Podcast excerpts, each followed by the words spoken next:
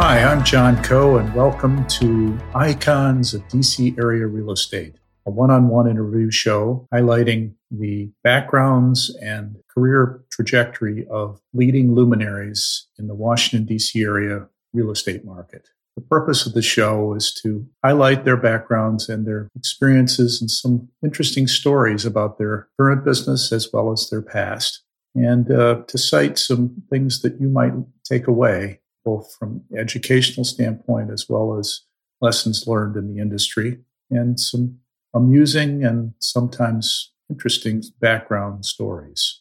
So I'm hoping that you will enjoy the show. And our first guest today is Gary Rappaport.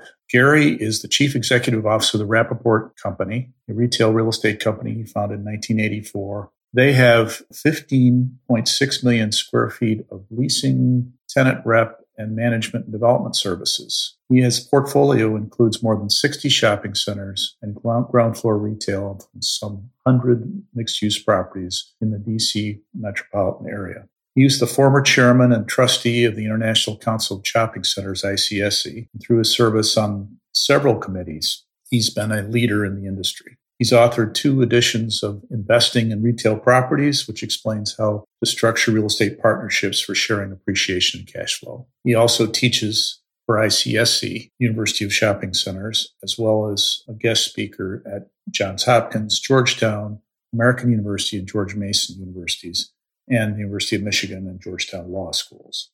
Gary's grew up in Long Island, New York, and his father was a huge influence to him. He came from somewhat of a poor background, but all of his neighborhood friends were children of entrepreneurs, so he was very motivated by that energy and the ability to bring yourself up from your bootstraps. So Gary's philosophy is really derived from his father and from his family on entrepreneurial effort. So several things that he talks about today are difference between acquisitions and development in acquiring property or developing it, why retail is a difficult property type to operate and manage. He says he's fortunate in being in the DC market, and his philosophy of not selling property, and his personal philosophies. So I think you will enjoy his multifaceted interview with Gary Rappaport. Welcome to the show, Gary. How are you today? Fine, thank you, John. Thank you for joining me on this podcast interview today. I appreciate it very much. So I thought we'd get back into your family history a little bit, learn a little bit about your background, and I gave a little preamble, so you can dive right into talking a little bit about where you came from, what your background was, and a little bit about your family. I appreciate that. Well, I was born in 1950 in Brooklyn, New York. I have three younger sisters. My parents were both born in Brooklyn as well. And neither one of them were college graduates. I'm the first college graduate in my family. My father was one of many men who came out of World War II. And when I was 2 years old, they moved out of Brooklyn and they moved into what I like to say is a 6,000 square foot lot, not a 6,000 square foot house. And they lived in that house for 48 years in West Hempstead, New York. My father grew up in the Depression. He was born in 1921. He was 10 in 1931, and that was the bad times of the Depression.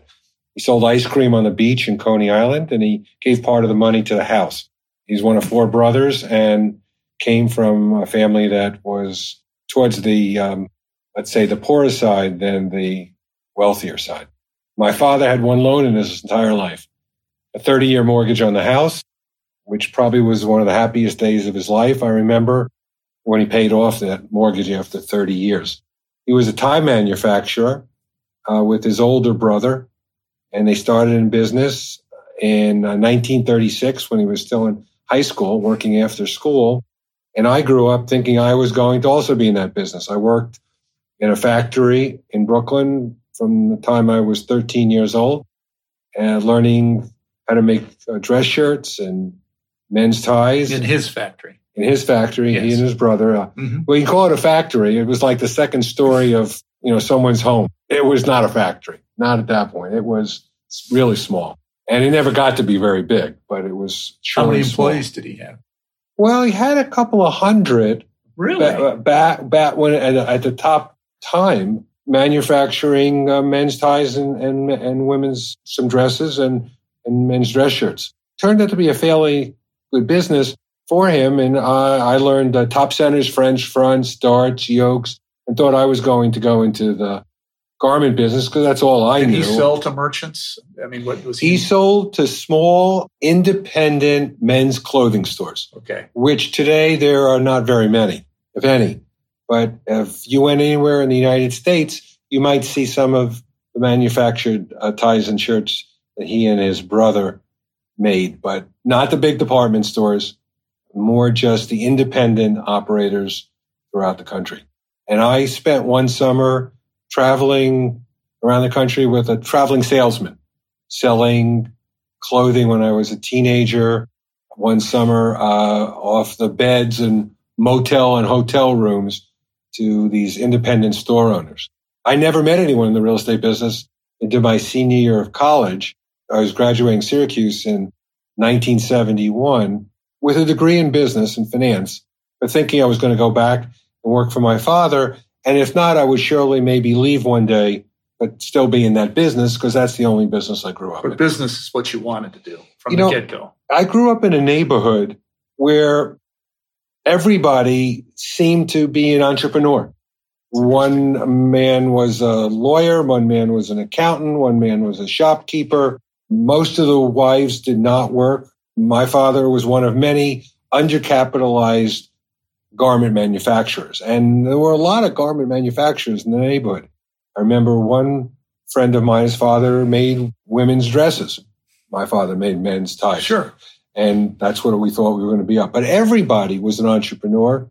Everybody, whether they went out of business, they seemed to start again. There were very few people that I remember in the neighborhood that weren't entrepreneurial, wanting to work for themselves. So all your friends were sons and daughters of entrepreneurs and had this scrappy kind of feeling about it. Is that? Well, everybody was taking risks. And surely I saw people that went out of business, or at least I heard so-and-so went out of business, but somehow they started again. I don't remember anybody ever losing their house and moving out of the neighborhood. Even during, you didn't. You know, I don't really remember that at those times in Long Island. But I do remember that I always knew that I would be working for myself if I had that opportunity. John, I had a newspaper route every day after school. Right. I caddied on a golf course on the weekends.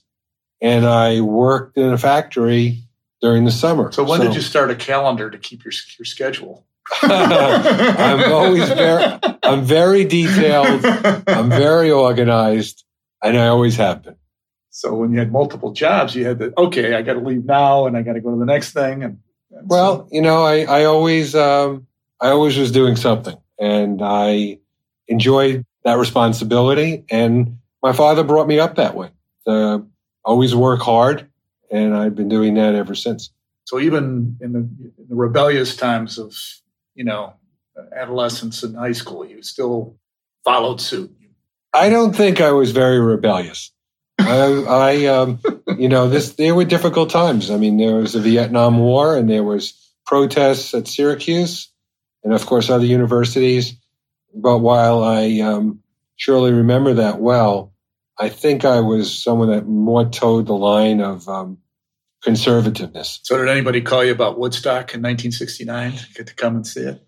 Well, I drove past Woodstock on that weekend. I happened to be driving home. I remember from Syracuse back to Long Island. You could not see it from the interstate, and I never got off the road to go to Woodstock. But the famous anthem chant was, "The New York Thruway is closed." So I don't know how you got home, man. Yeah. Well, like many of us, we had sometimes said that we remember Woodstock well, like we were there, but I was not there. So at Syracuse, you learned the real estate, or at least learned about the real estate industry. No, I didn't learn about the real estate industry. I was at Syracuse for 4 years. I was a short order cook for 4 years. Well, I actually started in a pizza place right on campus where I started as a dishwasher, and then went to a waiter, then I went to a pizza maker, and then I went to a short order chef. But I worked all 4 years, My dad and mom were able to afford to send me to college, but anything above the basic costs of college, I had to work in order to have the money to do things that I needed to do. Actually, the first real estate person I met was the father of my first wife. Right. And he came to Syracuse when I was a senior, and I had an opportunity to meet him. And that was the first person in the real estate business I had ever met. When you were engaged and got married, then you decided to come to Washington. Well, I got engaged, and I was married in June of 1972, just before my 22nd birthday. At that time, I was still working for my father, and we were actually living, my first wife, Linda, and I, in Manhattan. My ex-father-in-law wanted his only daughter to move back to Washington. And so we started discussing that. And it was a very good choice because I did move to Washington, but it was also very difficult because I had all my life a very, very special relationship with my dad. You know, you learn by your experiences of one's life. And my dad, as the younger brother, was given 10% of this manufacturing company by his brother, older brother, and was sold 10%. And he never left the company, but he came home at night at times frustrated that his brother made all the decisions. Well, his brother owned 80% of the company and started the company, so he decided that was what he had to live with if he did not want to try something out on his own. And he did not, but I lived through that and remember that greatly. So I did not want to work within that company because I would be a minority owner. Mm-hmm. So I always felt I would be leaving that company at some point. What my ex-father-in-law offered me was the opportunity to figure out, was there a business I wanted to start in Washington? And I said, I don't want to work for you. And he was a retailer and a shopping center developer and owner. But we decided that maybe I would have an opportunity to be a residential home builder. And he knew another family in Washington who had a son-in-law who was actually a superintendent building single-family homes in Virginia. And maybe the two son-in-laws would come together and the families would help them. Mm-hmm. And I decided to come to Washington, meet this gentleman, and decided to move to Washington and start a home building company here in 1973. In 1973, we started a company called Par Construction, P-A-R, Powell and Rappaport. And from 1973 to 1981, we built about 400 houses around Northern Virginia. The other family, the Buckhans family, had the home building expertise and the plans and the experience. And what we offered was additional financial ability to be able to build additional homes under a new company called Par Construction. 1973 was, of course, the fuel. We had the gas crisis, and there was a lot of real challenges in the economy at that time. So that must have been a tough time to start a business. Well, it was, but the families actually bought 23 lots for us, and we started building 23 homes. Never in all the times of all those years that I built homes did I ever have an office. So we didn't have a lot of overhead. We worked out of a trailer. We were everything from the laborers to the people in the office.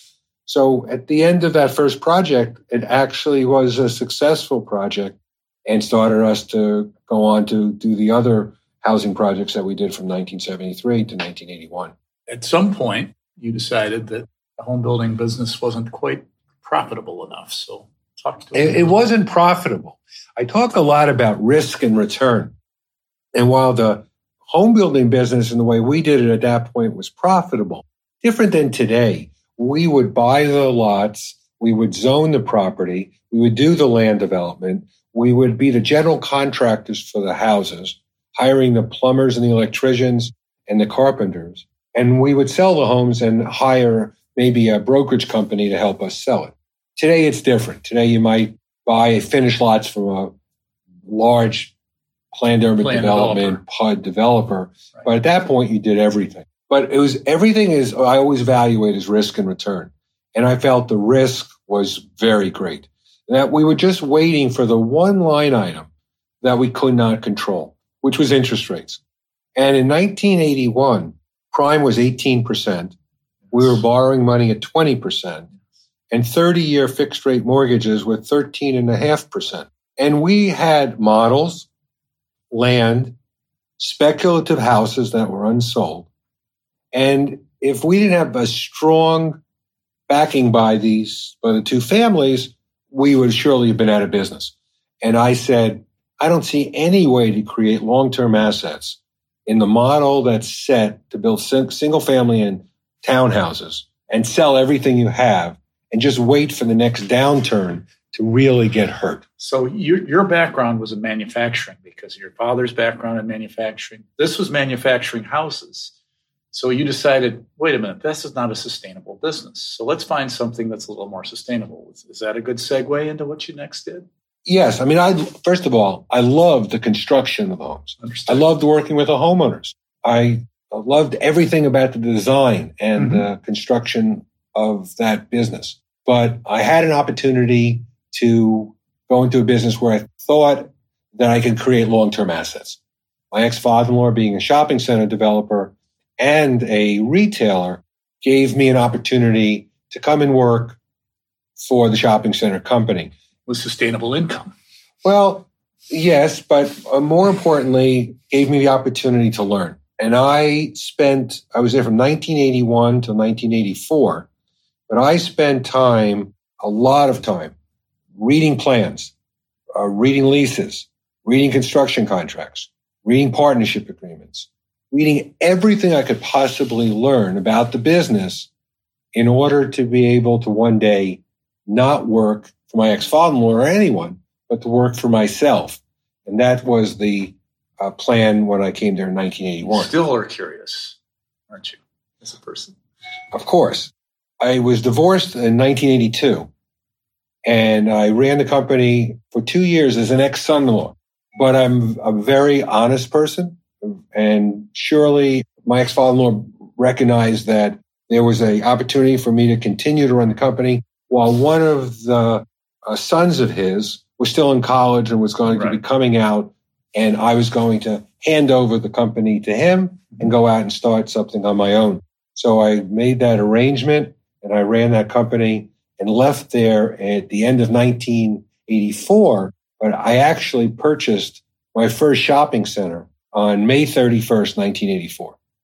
So before we go away from the previous company, Combined Properties, tell me about some of the lessons you learned there other than absorbing all that information on your own.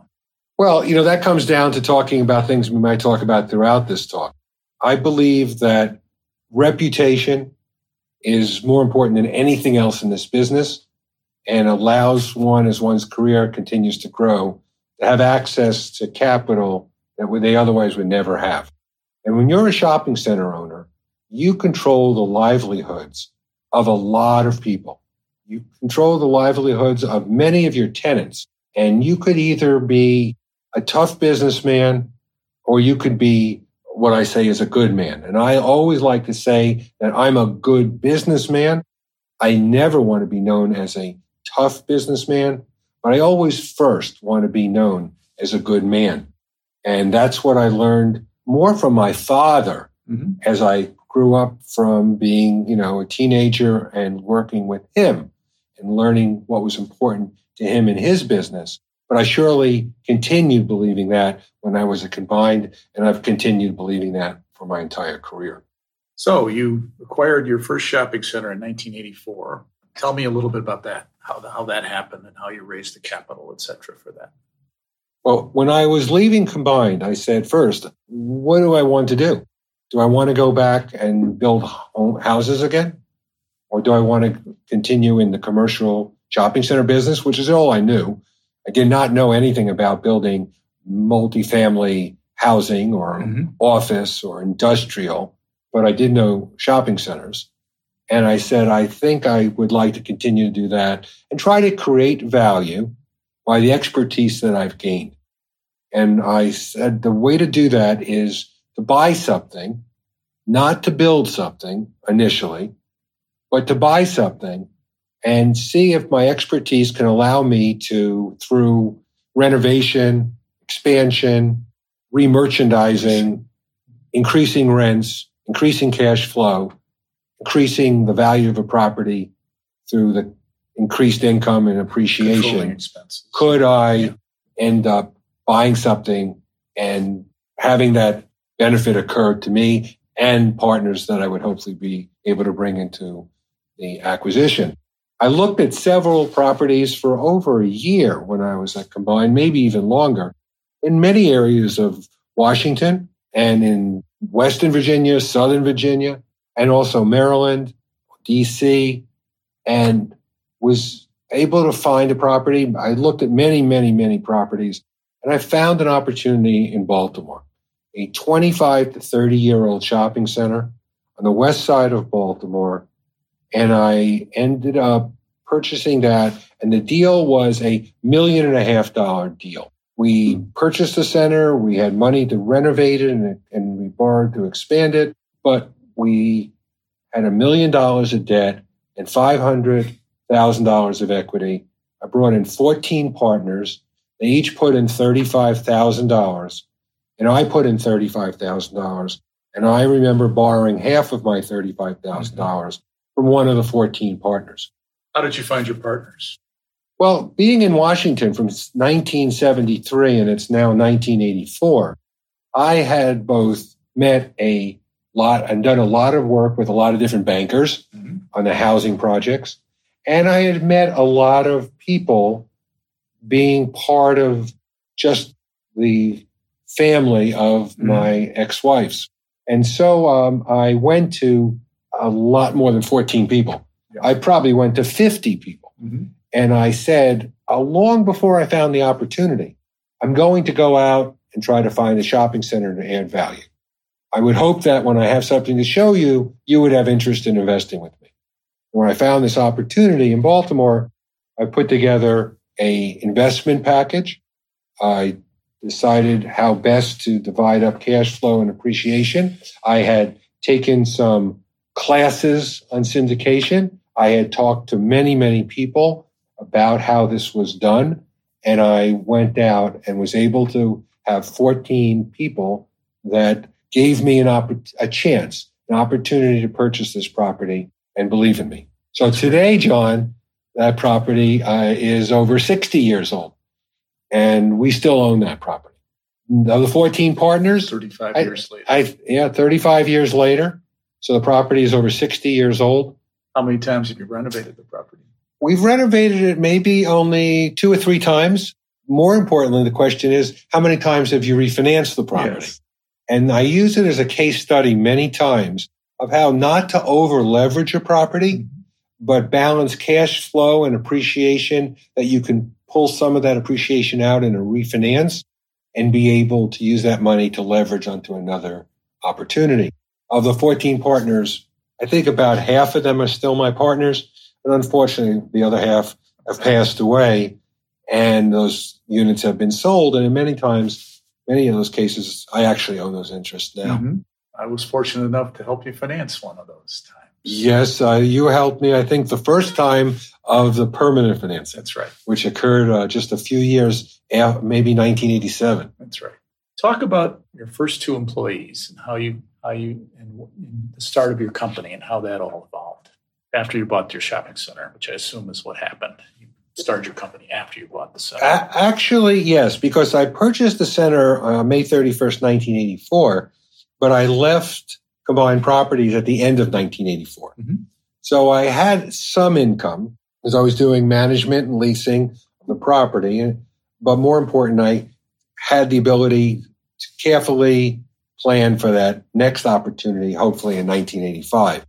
And I went to a shared office space, today WeWork Regis type of space, rented an office and had that shared office environment for many years, and hired first, I like to say, a part-time assistant where the Regis type of landlord charged me each month by the quarter hour, and how I used that person to help me write a letter or send out a FedEx package or something like that.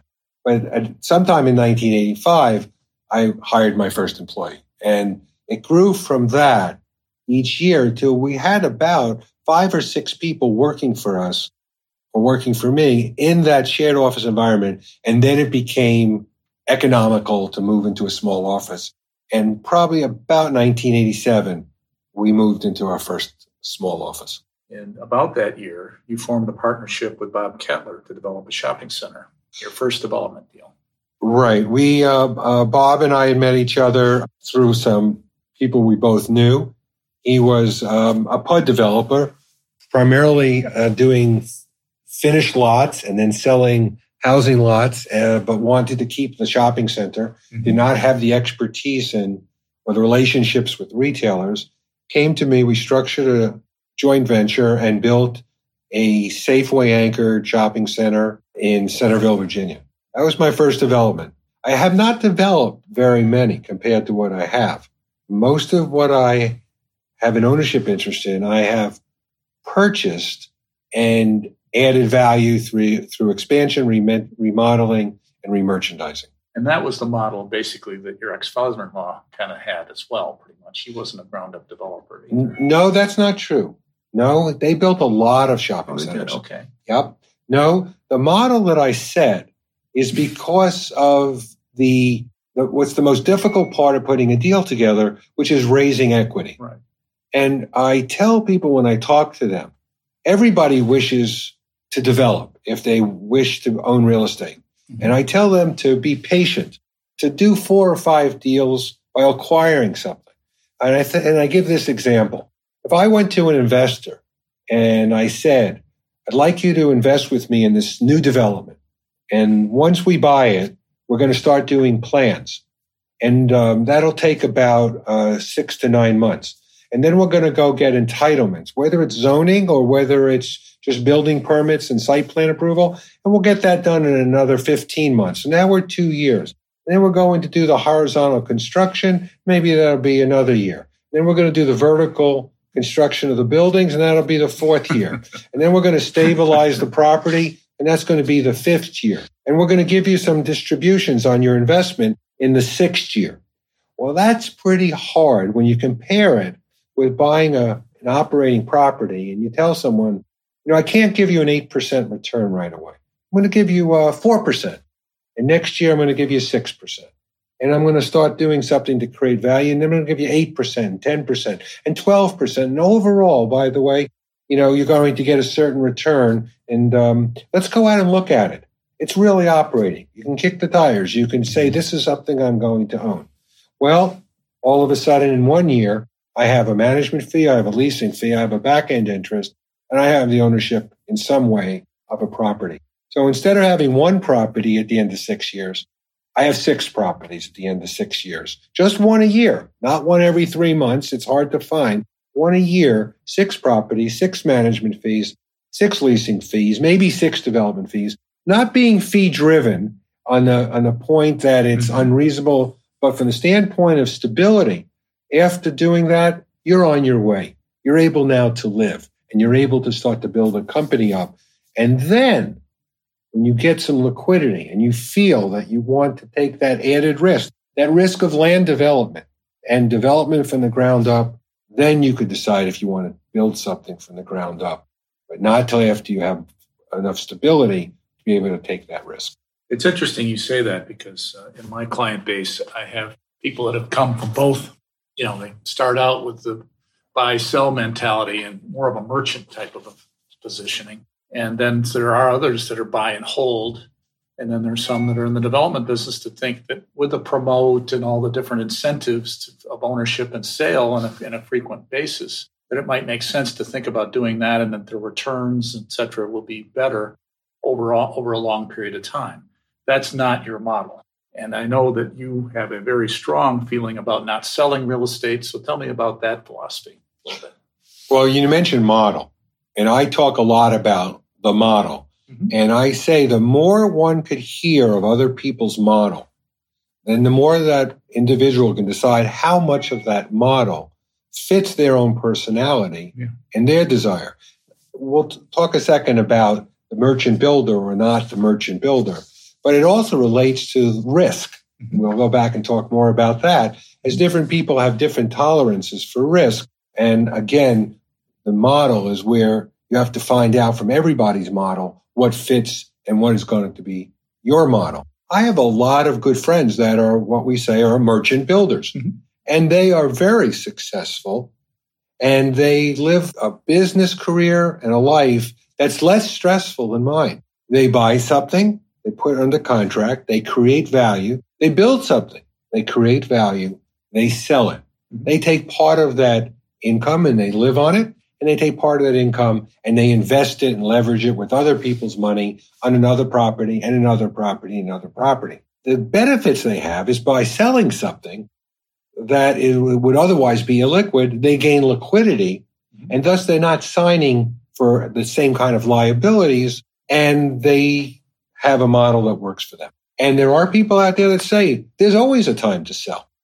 And I don't believe that. I don't want to sell. But I know that when I look at these friends of mine over a career, mm-hmm. that while they have a very successful career and life, the assets that I've created for myself, my family, for my partners, my investors, some of the people here in our company, is because we have owned properties long-term. And while we work on another deal, the ones that we've kept are continuing to both appreciate slowly. Real estate is a long-term investment, and the loans are amortizing. And I believe that assets have been created under my model, much greater than the model of developing and selling or acquiring and creating value through renovation or remerchandising and selling. So now that you're talking about models, let's get into philosophy a little bit and talk a little bit about your work ethic and how you divide your time and what are your life priorities. Well, as you heard before about being a good man, we talk about reputation. And I'm sitting at this point in my career with an unlimited amount of equity based on anything I wish to do for the rest of my life, both from institutional partners if I want to go down that road, or over 500 individual, let's call it friends and family, but I've never had any family that's been able to give me any investment, surely emotional support and love, but then my parents were never able to invest money with me or lend money to me. And the other part about raising the dollars is I also, from the debt side, have as many lenders that would like to lend to us for the same reason. But it all relates to reputation. Put that reputation on the side here and recognize how important it is. And dividing my life up, John, as you've heard before, yes, I talk about taking a third of my life first for my family. Always family first. I'm very fortunate. I have 5 daughters. I have 10 grandchildren, a wonderful wife. We're now married 22 years. And I get along well with my ex-wife because that's what's important to keep a family together. And we do that. And we've been doing that, since we were married in 73 and divorced in 1982. The second third is the business side. And I say that anyone who spends, of course, as much as we all do in our business, need to really love what we're doing. And I teach my children that it's not to own real estate that's the end-all to end-all. What's the end-all to end-all is as simple as saying another day in your life you can get up and love that day in your life. And you could check off and say, this is a wonderful day. And I'm very fortunate. I love my business. I love coming to work every day. But I say to my kids, find something, whether it's real estate or not. And with my 5 children, none of them are in real estate. Mm-hmm. One is a social worker. One's in college. 2 right now are taking care of large families. But all of them, I believe, have lives that they get up every day and they love. And I do that as well. And I'm very fortunate for that. That last third is a lot that I relate back to my father. And he said, take a third of your life. And first, give the monies to charities as you can afford to give. But do more than that. Give of your time. Help others reach their dreams sooner than they otherwise could reach them. And you'll do something special with your life. And when you get older, Gary, which is what I am now, you will have as much satisfaction out of that third of your life as the other 2 thirds. And so I have written several books as a volunteer for the trade association helping people working in the real estate business that hope to leave one day and leave their job and purchase a property or build something and own real estate. How do they structure deals? And these books help them to get there. Then I teach, I mentor, I talk to anybody that wishes to talk to me, and I have and do obtain every day as much satisfaction out of that third of my life as I do with the other two-thirds. Tell me a bit about your company, what your vision is, what's your vision for your employees and clients and tenants, and what do your clients, your employees all know about your vision, what you're trying to convey to the community, your reputation, and then what strengths do you personally bring to the table to lead that vision? Well, I started the company, as you know, in a shared office space. So we have about 110 people here right now. And we're managing about 11 million square feet, about 60 shopping center properties, about $3 billion worth of real estate, primarily all in the Washington metropolitan area. And I have an ownership interest in about half of those properties, half of the square footage, half of the value. And of those 30 properties I have an interest in, about 20 are with friends and family, and about 10 are with institutional partners. And then we do the first floor leasing under over 100 high-rise buildings where we don't own or manage any of those buildings, but we do the first floor retail leasing. And we represent about 75 retail tenants in the market, and it gives us the opportunity to know the rents and the vacancies across urban, suburban, and mixed use in one market. And while we're not in any way near the largest of some of the major developers in the city, we are leasing more retail space in the Washington metropolitan area than anybody else.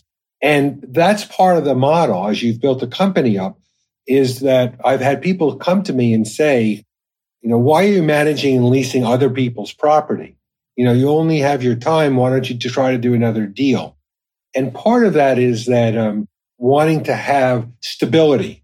And that comes back all the way maybe from my dad, who grew up in a depression, who was worried always about having a roof over the head of himself and his family and food on the table.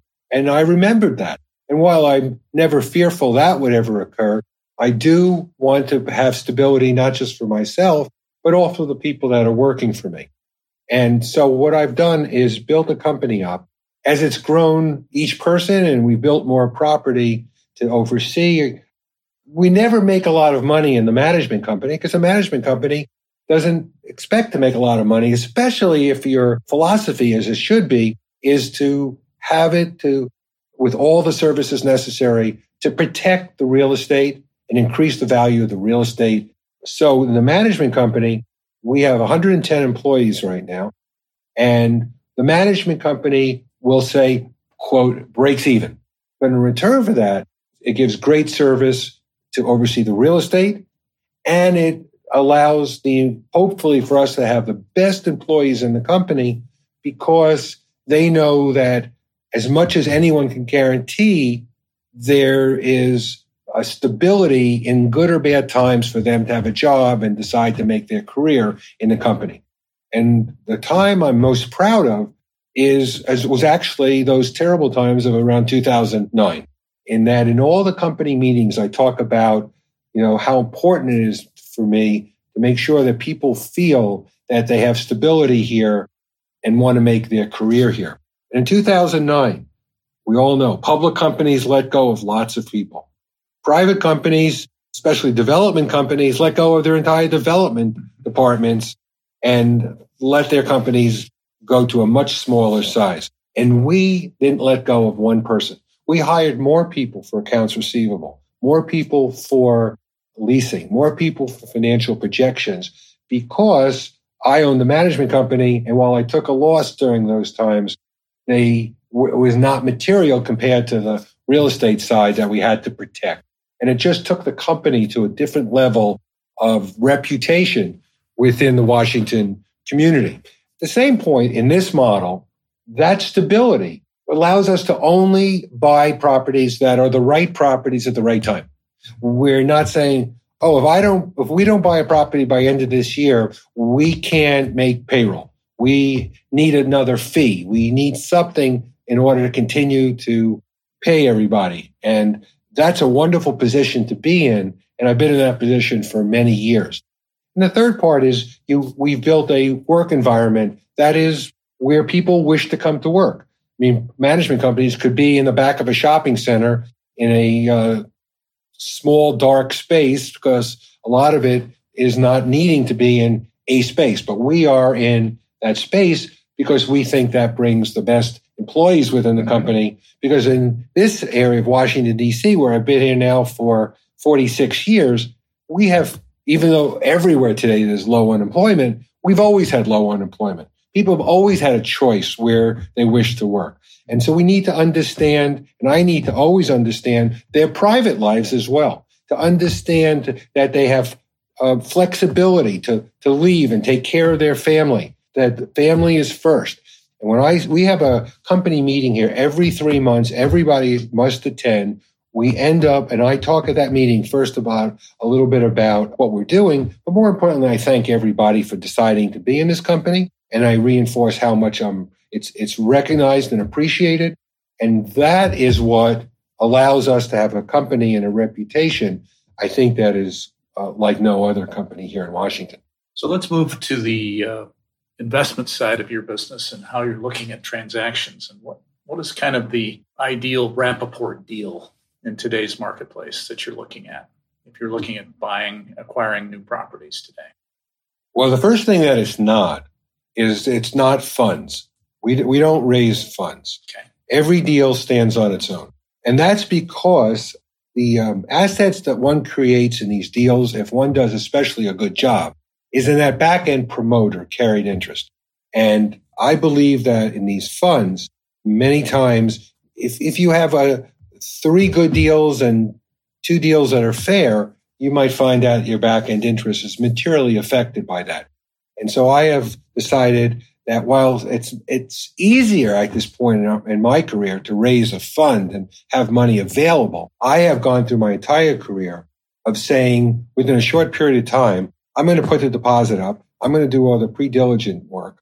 I'm going to get the financing. I'm going to raise the equity. I'm going to, if it's a 30-day engineering study and a 30-day close, I'm going to perform. And I'm going to live with that stress every day. But in return for that, I believe that the sharing arrangement is much more beneficial. So every one of our deals is separate. Now, for most of my career, up to the last few years, they've all been shopping centers. And they've grown in size from, the first deal in 1994 was $1.5 million. And they've gone, of course, as time has gone on, to 5 and 10 and 20 and 50 and 100. And the last deal we did in 2018 was an Wegmans anchored center, and we purchased 551,000 feet of retail for $175 million. So every deal is different, but everyone stands on its own. Just as a quick education point, could you explain what a back-end interest is again? Think of the front end as the equity that is put into a deal. And it could be equity of your investors, and it could also be equity of your own. And that equity, let's assume that there's 10 of us and each put in $100,000 and we have $1 million worth of equity. That equity generally gets some type of preferred return. It might be 8%. It might be a cumulative non-compounded return. It might be a cumulative compounded return.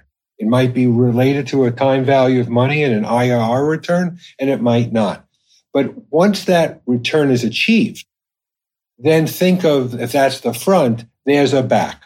And the back will call a promote, a bonus, a carried interest. And that's something that I and maybe some of the people in the company would get, but only if we did a good job and only if we gave that preferred return first. But if we do a good job, the dollars that that back end return receive is very great. And that is typically, because you don't sell, that is typically when you recapitalize on a refinancing for the property. Is that correct, when you collect that? Or does it just accrue to the real estate? There's two different parts to it. Okay. There is a sharing arrangement in cash flow, and there's a sharing arrangement at time of refinance or sale. Let's say that first deal I did, and actually one I did the same in 2017, I gave an 8% preferred return cumulative, non-compounded out of cash flow. And it accumulates every year. But once I got the 8% to every investor, if there was another $1,000 to be distributed, it could be distributed half to the equity and half to the back end. Mm-hmm. Could be distributed 75% to the equity, sure, or 25% to the back end. Mm-hmm. So the bonus or promoter carried interest can come out of cash flow. At the same time, when you refinance, first is a catch-up of 8% or sale. First is a return up to 8% if it was not given out of cash flow.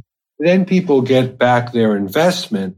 And then there's that sharing arrangement, whether it's 50-50 or 75-25 or wherever it might be. And at the time, if it's a refinance and everybody gets their money back, after that, there is no more 8%. And now there's just a sharing arrangement, sure, which is, of course, very beneficial to us in owning real estate long term and eventually making sure that the investors get back their money at an 8% return. But of course, remember, they always own the property. We're not buying out their interest. We're just reallocating the distribution of cash flow and proceeds on refinance, because we don't sell. Right. So that's how the dollars come out to the investors and to us. We talked a little bit about your company's strength and your property management business a little bit. And you're very interested in third-party leasing and management and have been that way basically, as far as I've known, since 1990 or so, when we had the difficult times. And that was your prime source of revenue, as I recall. That was a tough time. It was probably one of the toughest times in our industry's business area around here. I'm just curious about, why you continue with that. And I assume it's just because of an employee retention and you want to make sure your reputation remains strong in the marketplace. Well, as we said, it's more than that. It's, of course, the knowledge of the marketplace. Right. I mean, if you're a landlord leasing office space and you lease space to a tenant, most likely you're not going to be leasing another space to that tenant and another space to that tenant. And so the relationship with that tenant doesn't grow as it does in retail. But in retail, the more relationships you have, the more touching you have between landlord and tenant, the more the business is of great knowledge that one has. Mm-hmm. So when I said before that, we know the rents and vacancies of every retail property, urban, suburban, and mixed use, it's because of the number of properties we manage and the relationships. We have 1,800 leases. Almost everybody in this business that has, a few stores is a tenant of ours somewhere. If you're a tenant coming into the market, you have to talk to us if you want to open stores in this market.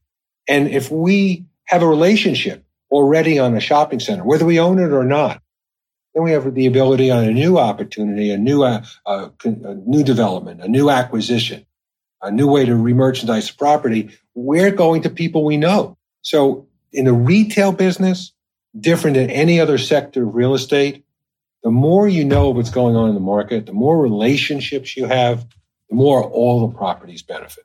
So let's talk about the retail industry a little bit. I'd like to learn, you obviously have a very long history in it. You've also seen it from the top, being the chairman of the International Council of Shopping Centers for a year. And so you've met owners of retail property from a single property owner to Simon Properties that owns, more property than any other, or the largest assets of any set. So tell me where you see the industry going. What's the future of retail because of the influx of Amazon, et cetera, just from your perspective? I'd kind of like to get your view on that. I probably get asked that as much as any question of what's happening, whether it's an investor or it's someone like yourself. But a personal perspective, not necessarily a company perspective. Right. Well, the most hard of it, say, on the personal side is I believe retail is surely not disappearing, first of all. I love the internet as much as anyone else. I shop and my wife shops. I think every day I come home and there's something on the front step from either Amazon or some other internet retailer. Okay, recognizing that. At the same point, let's recognize when we talk about not just the real estate sector, but the sectors within the real estate sector. And of course, when we talk about location.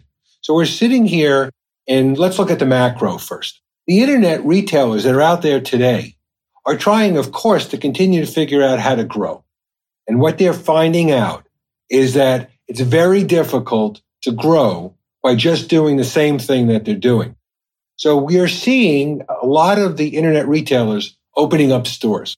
And why are they opening up stores? They're opening up stores because wherever they open up a store, not just the store sales are there, but the internet sales in that area grow. Because we as shoppers, if we have the opportunity to buy on the internet and return on the internet, buy on the internet, return in the store, go in the store. If it's not available, it'll be on the internet. They'll get it to you the next day. And that's where the 1 and 1 equals 3. And I give an example that at Christmas time, so I go to my wife and I say, I'd like you to tell me what you'd like for Christmas. Well, of course, the first thing she says is, I don't really want you to tell me. I want you to buy something. I don't want to tell you what I want. But I said, no, you got to help me out. So she says, okay, well, there's a store at the mall called Soma, and a women's clothing store. And she says, I would like, here's my size. Here's the colors I like. I like this and this. Okay. So I go in the store and I go to the sales clerk, and the young woman says, yes, that one we have. I look at it, I say, perfect. And she says, the other one, I'm sorry, we don't have it. Now, in times past, I would have bought one unit and I'm gone. She says, excuse me, let me just walk over to the computer. She says, oh, we have that in the warehouse. If you like it, we can send it to your office or your home and you'll have it tomorrow. I said, great. I walked out buying 2 units. Mm-hmm. That's what's happening. Amazon, as I like to say, didn't buy Whole Foods to close them. They're opening up bookstores. They're opening up cashless cafes. Mm-hmm. They're opening up now small grocery stores. There's so many retailers out there that are only internet in the past. Now, it doesn't mean that things are stable in the retail business. They never have. There are, people say it's the hardest business to understand, the hardest business to oversee. When you talk about tenant mix, when you talk about exclusives and restrictions and long-term leases, it's very complicated. But at the same point, that allows people that are really good at it to really benefit by the expertise, that they have. So to me, surely the Staples, they still don't know what size they want to be. The Office Depots, they don't know what size. And many other categories of tenants are having issues of trying to figure out, with the continual growth of the internet, what size they should be and still be successful in an operating brick and mortar store. At the same time, the retail has changed. I mean, if you look at the mix in the beginning, when I started in 1984, grocery stores were 30,000 feet. I mean, today they're all over in size. I mean, we have the Wegmans at 130. In this area, which we're very fortunate, we have Wegmans at 135,000. We have the Giants and the Harris Teeters and the Safeways at $50,000, $60,000. But we have the Whole Foods and we have the Trader Joe's and we have the Aldis and the Food Lions and the Lidls. And we just have so 7-Eleven. Many. 7-Eleven. Well, food, when you look at the categories, whether it's CVS, Costco, surely 7-Eleven, all those as well, they all take part of it. But everything comes back then to location. And I look on the big picture again. I'm in Washington, D.C. We have 11 million feet. We're like 96% leased, and we have been for years, and we don't have any big boxes available. But it's not just us. The whole market is at least 94, 95% leased. Because in this market, as long as you have capital, when something comes available, whether it's a bankruptcy or the reduction in size of a retailer like Staples, you can take it back, subdivide it or release it, and you can still create more value than what was probably paid before that. The land use issues in the Washington region, in my opinion, and you correct me if I'm wrong, force you to build quality real estate. Otherwise, you're going to get crushed. You just can't, you're not going to be able to build, a D-level quality piece of real estate. You have to build quality real estate because it just takes too much time and effort, and you can't raise capital without having a solid base of anchors and retail tenants to even get the project out of the ground. Yes, but the other part is this extensive master planning and difficulty of obtaining permits. Right. Also allows that real estate to continue to appreciate. I did own three shopping centers in North Carolina in the late 1980s, in Greensboro and Winston-Salem. I sold those centers and took that capital for myself and my investors back to Washington, because there wasn't as much master planning. And there was the ability for many properties to be built and competitive properties that allowed that. Because of it, the rents kept going up and then went down, kept going up and then went down. And so to me, that was not where I wanted to be. I wanted to be in an area like Washington, D.C. The other problem with Washington is when you talk about location is because the demographics here are so strong. The average household income is so high. Of course, Amazon's coming, which only helps in that as it relates to the business I'm in. I give an example as you compare in the mall business today, two different malls and the problem. I know someone who has a mall in, I'll say, a tertiary market like Huntsville, Alabama, and the Sears closed, or the Macy's closed, or the Bon-Ton closed. And they have the capital. And they could buy back, as you know, in these malls, the anchors own their buildings and they own their space around their buildings. So let's say that the owner of that mall in Huntsville, Alabama, has the capital to buy back that building and the land from Macy's, and the capital to knock it down, and the capital to build something else. Problem is that while the construction cost might be 75% of the cost of Washington, D.C., the rents could be a third. And so they can't make the numbers work. You can't build the added density because nobody wants to build 500 apartment units over a mall in Huntsville, Alabama. So you're kind of like in a difficult place as you're trying to re-merchandise your malls when the ability to make the numbers work don't work. But here in Washington, in the last year, Tyson's 2, owned by General Growth, which is now Brookfield, the Macy's closed, or at least the negotiation occurred first and then the Macy's closed. But Brookfield or General Growth gave Macy's $32 million and they bought it back. And right now it's being demolished. And what's coming? Apartments, more retail, outdoor retail, maybe an ice skating rink, maybe a hotel, and they can create a lot of value.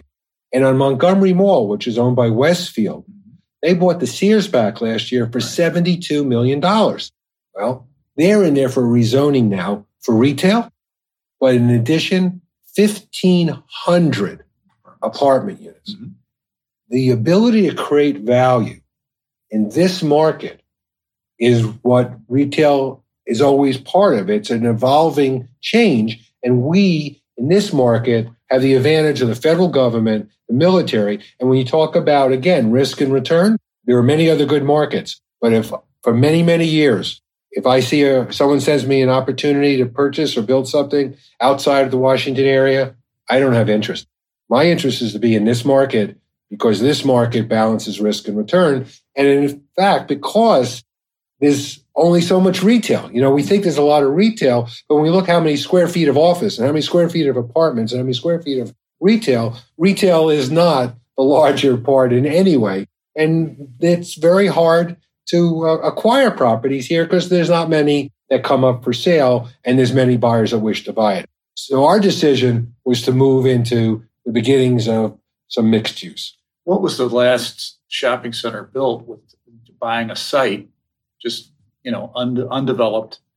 When was the last center built? A couple of years ago, there was a Whole Foods center built out in Leesburg there. But I could tell you that it's a handful in the entire Washington area. Of course, that's part of the change also of where growth is going. I mean, I grew up and the story was if I could own a small lot with a little backyard, I've reached the American dream. But today, many people want to live and work in an environment that's near transit, where everything's walkable. They don't have to get in their car. And it's not just the young millennial that's not yet married. I mean, there's people that are married with children that want to live their whole life in an urban environment or live at least in a higher density environment where they can access, you know, transit quickly and be able not to have to use a car unless it's even empty nesters who don't want the hassle with the house anymore. Right. So it's a totally different, you know, dynamic of why things are what they are. But still, retail, and especially grocery-anchored retail, is still a very, very desirable category to be in. And surely, even though there's a lot of internet deliveries of retail and grocery, the grocery store seems to still be something that, while it's very competitive, it seems to still be a category that is very, very strong in bricks and mortar. Let's shift gears again and go into some business stories. What would you say was an event or an occasion that you realized that you were a successful businessman, developer, owner of real estate? What event? Well, thank you for thinking and saying that. Of course you are. I am. I think the part that allowed me to feel that was the part where I felt I was going to survive, that I had enough income coming in that I could live every day and still be able to continue to grow slowly under the model I had. And that was fortunately, about 1987. I bought a shopping center in 1986 and raised $5.5 million, put on a $9.5 million loan with Aetna. I remember the shares were $137,500, so that was 40 shares. I sold half shares, and I had about 50 partners. That management fee on that center, the leasing fees and the other fees, gave me the ability to stabilize myself as an individual, knowing I could live. And that was the beginnings of feeling comfortable that I was going to survive, hopefully during a career, in this business and this model. So then 1991 came along. So tell me about your experiences that year. Well, 1991 was, we're living right now in a very long period of time of a strong economy. Right. But overall, every 10 years, we're going to hit a recession and we're going to have to deal with it. And there's always that balance of being of liquidity and using that liquidity to do something new and holding it on the fear that something's going to happen and you're going to need it, especially in the model where I am, where I'm not selling and I'm never liquid. I'm always worried about balancing liquidity against growth. And 91 was tough, and we lost a property in 91, and we had a lot of investors on that. And I always felt, somewhat, it wasn't my fault. We lost several tenants. We couldn't pay the debt service, and I wasn't strong enough to carry it during those times, and we lost a property.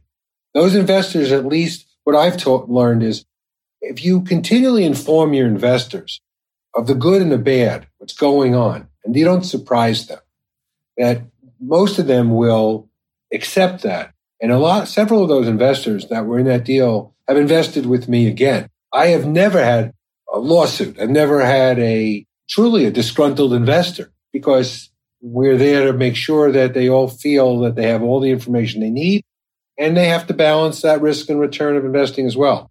But I could say that I've always been a good salesman. And today, I'm much stronger, of course, than I was 10 years ago or 20 years ago or 1990, 30 years ago. Yeah. Gary, so tell me, you have 110 employees and you have a senior management staff. Some of them have been with you for almost 30, if not more than 30 years now. How do you retain your senior people and even your medium people? I mean, what incentives do they have to stay instead of, going out on their own and starting their own firm? Or if they do, I'm sure you help them or think about, what they might want to do, but you also want to find out why they're doing it and if there was some issue that came up as a result. So talk a little bit about that. At this point in my life, when I go out to raise money from investors, there's two questions that are asked. The first question is, what's going to happen with my investment if you're not here tomorrow? And the second question pertains very much specifically, I'd say, to the same issue, is related to stability of the investment. Mm-hmm. And tell me how I can evaluate risk and return by that. And we've structured something very interesting here. And for the top employees in the company, we have given them interest in the shopping center. I actually lend them money, but they never have to pay it back except through the investment that they're investing in. There's no downside. So let's give an example. Let's just say the top four people in the company. They each get 5%.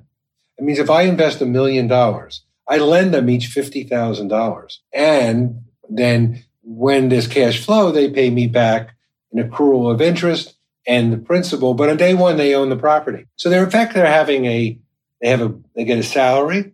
There's a bonus.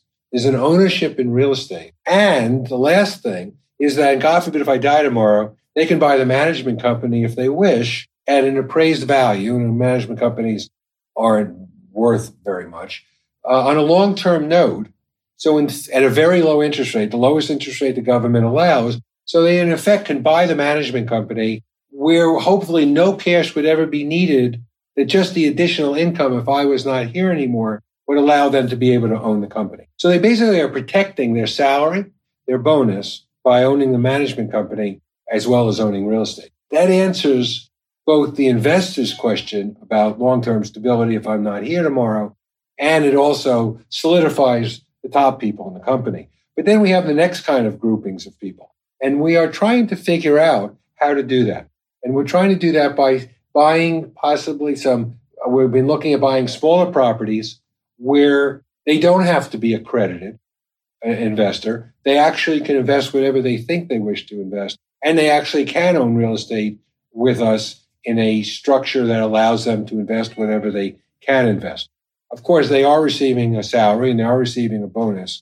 And we are looking more and more into bringing down ownership interest in the real estate to more than just the top executive committee as it is right now.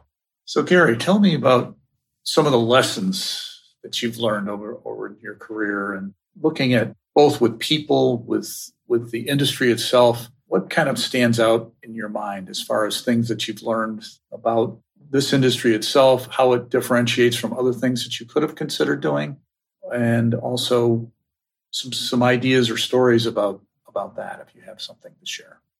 Everything still first comes back to reputation. I sit there, I have my name on the company. The name is on all the leasing signs throughout the city. I like the reputation I have at this point in my life, more so than owning another piece of real estate.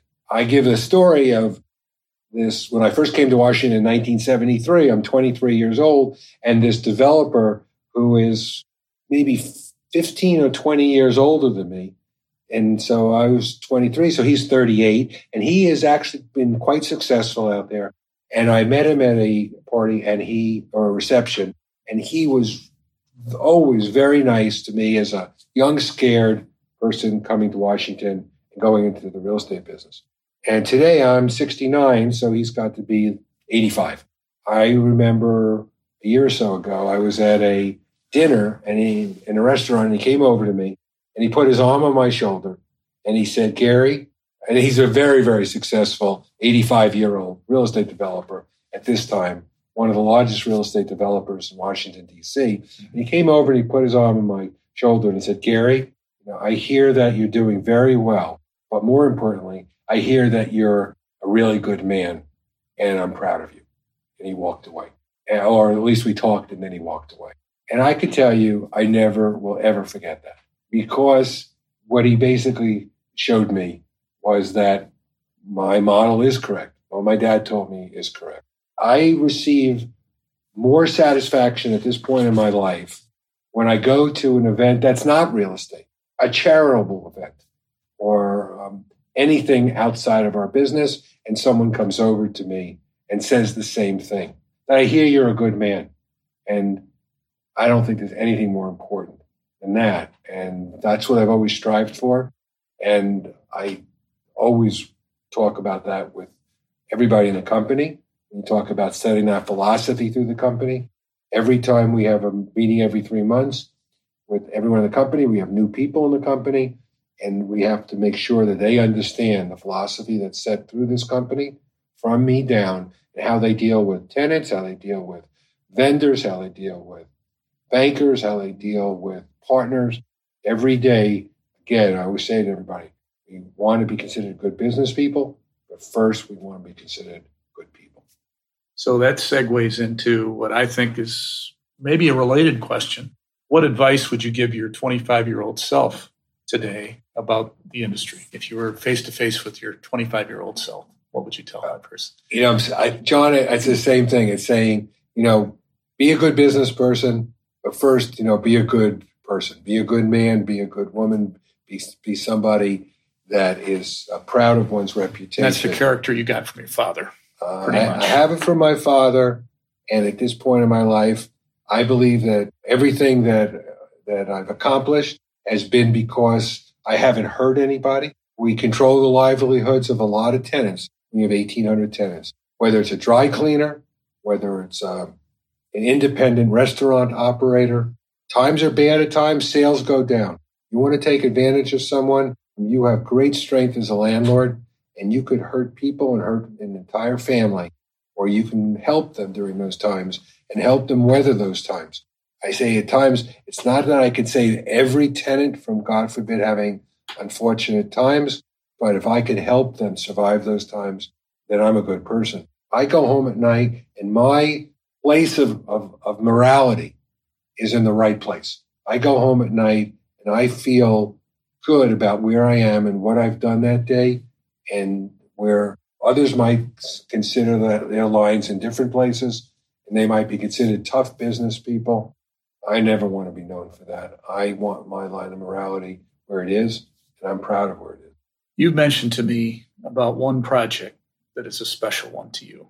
So tell me a little bit about that project and why you did it and why you've been so persistent over these years trying to keep that thing going and make that happen. The project's called Skyland, and the project is in Ward 7, across the street from Ward 8, the two poorest wards of the District of Columbia, and the wards that have not benefited by some of the growth that has occurred in the Washington, D.C. downtown area or the entire metropolitan area over the last 20 or 30 years. And it's now been 18 years. Now, how did that come to you at first? In 2001, I was not yet chairman of ICSC. I was chairman in 2002 to 2003, but I was on the executive committee, and I was giving speeches around the United States about how we as developers and how we as retailers should go back into all of our inner cities, that it's complicated, but it can be successful, and there's truly a need for it, and we should step up and take part of our time and our monies to do that. And in 2001, the District of Columbia put out a RFP, a request for proposal, on a site of 17.5 acres in Ward 7 and 8 that was retail but not successful for many, many years, and asked me if I would put a team together in order to maybe be selected to redevelop this property into retail with residential as well in some setting that would allow the people around that area of Ward 7 and 8 to have some of the choice that they did not have at that time. Wasn't the ownership of that property all complicated and confusing as well? Well, like any of these downtown properties, this was 17.5 acres, 43 separate parcels, over 22 separate owners. And the district selected us and our team, which I led, to purchase directly, condemnation, supposedly at some point to give us the property in order to build a town center that the community desired. And there were many years of fighting by the District of Columbia with the Kelo decision, and did they have the right to purchase these properties from individual landowners, but they eventually gave us the property, which we purchased a number of years ago. And 19 years later now, we're under construction with that first building. And we could sit here and talk a long time about the right of condemnation and property rights. And I could argue either side of that from the standpoint of, is this beneficial to a community, a landowner? But at the end of the day, I do still believe it's necessary at times in order to, what I say is, it's a common good for the majority. And the common good for the majority is to take properties like this and bring in partners, expertise, money in order to give these communities.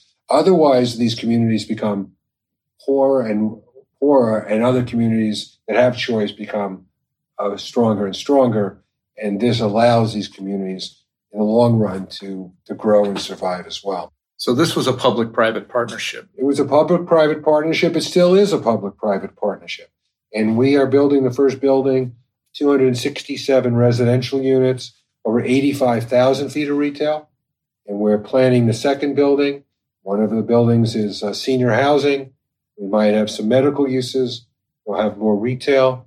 When I look back at 19 years and I look at the amount of how many meetings I've had in people's homes and in schools and in recreation centers, how much money I've invested in this property, I know I could have done many acquisitions in the suburbs and, quote, had a lot more properties that I own. But at the end of the day, when I look back at it, I've met some of my closest friends by being in people's homes. I think this is I know it's the most complicated project I've ever worked on, but it will be the one I'm most proud of all that I've ever been part of. So many people, you know, when they hear the word real estate developer, it doesn't always come up in the best light sometimes. So in this situation where you've gone to people's homes, where you've had to be, and you're saying, this can be better for you. Was that really that meaningful to them? I mean, did it resonate with them to the point where you felt that they didn't look at you as the big bad developer? They looked at you, here's a guy that's going to come in and try and help the community and do something, you know, positive for us. I'll say the majority of the people believed that. But in the beginning, you know, everybody has doubt. Of course. And walking into that in a community that is the community of Skyland and say that I'm going to be committing my time and energy over all the years necessary to get something accomplished on parcels of land that in the past things had been promised and they did not occur, surely there was doubt. But, you know, you persevere. You know, you go to enough meetings at night, you meet with enough people, and people believe. And I have a passion for when I talk about what's important in my life, and I talk about this is important to me, you know, over time, people do believe. And I will get this project completed 100%, surely before I'm never going to retire, but surely, hopefully, it'll be before I'm not able to do anything else. But I'm very proud of it. And I'm glad that we're under construction with the first major building there. And it's beautiful. I mean, it's exciting and it's beautiful, and the neighborhood is excited about it. And I think it's going to be, you know, I don't know how successful it will be financially if one did a calculation of all the years and all the investment. But that's important. At this point in my life, I'm fortunate enough, and I want my time on this. This project is more in the last third of your life to some extent than the business side. Well, yeah, in 19 years ago, I thought it was more in the center. Yeah. You know, at this point, I surely had many choices, and many times I was, you know, there was thoughts of saying, is this really going to occur? And should I continue this? But I continued to persevere with my team. And my team is the same team that's been there for 19 years. My nonprofit partners, all my partners are the same. Everyone hang in. Everybody is there the same for 19 years. And we're going to it could take another 10 years to finish the whole project. I don't know. It all depends on how successful the first phase is and the second phase is. But at the end, you know, it's all going to get done. And it's going to be from the standpoint of the community and the people that are going to either live there or shop there or both. It's going to be something they've wished for and desired and are happy that's going to be there. I don't care at this point if one looks back on the financial return and say, you know, one made money on it or one lost money on it. That's not important at this point in my life. What's important is to get this thing finished and be able to stand out there with a lot of these people that are now good friends that live in the community and say we did this all together. That's great testimony, Gary. It really is. It's exciting. Thank you. It's really exciting. So I'm going to end it now with my final question. If you could write a message on a billboard and post it for millions to see, what would it say? Well, I would say, John, help others achieve their dreams and you'll achieve yours. Well, Gary, thank you very much for your time and today on the interview, and appreciate it. For those listening, the show notes will have information about how to reach Gary. Gary is willing to share his email address to all of you, and you can reach out and he will respond. He's been very responsive to everyone I've ever shared his contact information with over the years, and has always been responsive to me whenever I've needed anything. And he and I have known each other now for 35 years, so a long, long time. John, as you just said, anybody that wants to send me an email and wishes to talk to me on the phone, I'll set up, and they can make a phone call to me as well. I'll set up the time. I'll find the time to talk to them on the phone about anything they want to talk about. They want to come to Washington, D.C., or they're here in Washington, D.C. They want to come over to the office. We'll sit and talk about, again, anything. What I always say is that, as I said earlier in this podcast, if I can help someone reach their dreams sooner than they otherwise could reach them, then I've done something special with my life. And I'm happy to do it. I'll do it with anybody that wishes to reach out to me. Thank you, Gary. Appreciate your time today. Thank you, John.